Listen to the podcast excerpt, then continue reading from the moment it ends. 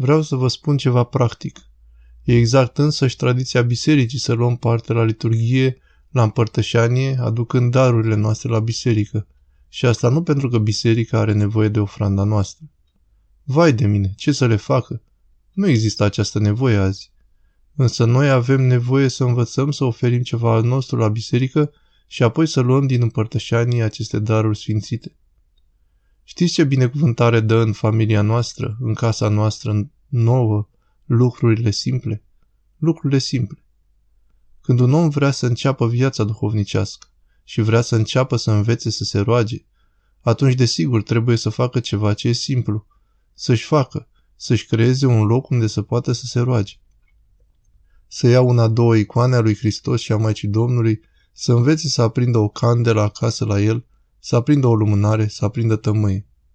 Când vine la biserică să aducă prescura cu pomelnicul.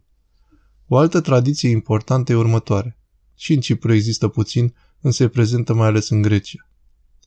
Nu aveți posibilitatea să mergeți la biserică în fiecare zi, la liturghie.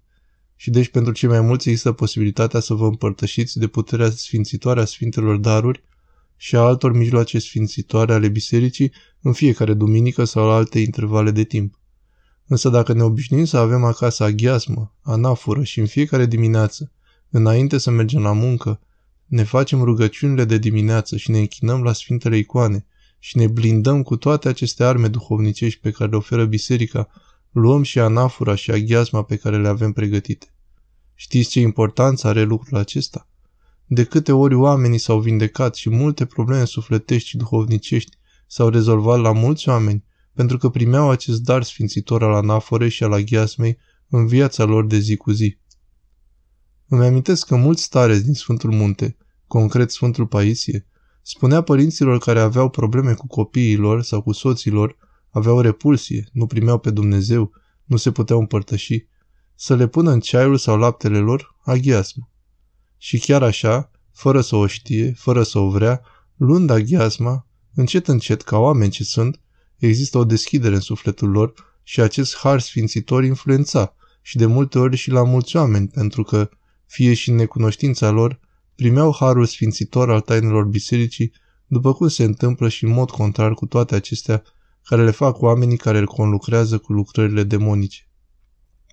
Știți că atunci când se fac vrăji, energii demonice, care se fac cu conlucrarea satanei, chiar dacă nu ne înrobesc pe noi cei din biserică, însă energia se vede și înconjoară pe om. Analog însă și reversul, bineînțeles, se întâmplă cu tainele bisericii. Când la un om îi dai ceva care e sfințit și acesta îl ia, atunci el se sfințește, după cum se sfințește și locul. Cu alte cuvinte să spunem că un om începe de la un lucru simplu. Pune o icoană a lui Hristos la el acasă. Și cineva care nu face nimic altceva zice, în fiecare zi o să-mi fac cruce și mă închin la icoana lui Hristos, dimineața și seara. Știți că și numai acest lucru are atâta putere că încet încet o să activeze tot organismul său duhovnicesc. Iar în viețile sfinților citim că foarte mulți oameni s-au mântuit, s-au folosit pentru că aveau simple obiceiuri bune. Citim în minunile Maicii Domnului că Maica Domnului a ajutat, a protejat și chiar a salvat oameni care aveau multe păcate și patini pentru că aveau obiceiuri bune. De exemplu, zilnic să zică o rugăciune la Maica Domnului sau să citească zilnic acatistul Maicii Domnului, sau să se închine la icoana Maicii Domnului, sau ceva simplu, ceva foarte simplu, care e aproape nimic, însă Dumnezeu nu aruncă nimic din ceea ce îi dăm. Și numai o rugăciune să spunem, și un cuvânt să oferim lui Dumnezeu. Dumnezeu îl primește. De ce? Pentru că e Dumnezeu iubitor de oameni. Iubește pe om. Și nu numai că le primește, ci le și valorifică.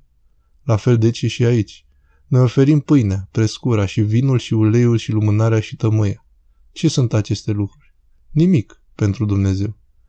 Însă Dumnezeu le primește, le sfințește și ni le oferă înapoi ca cel mai mare dar. Și exact acesta e punctul care ne face una cu Dumnezeu.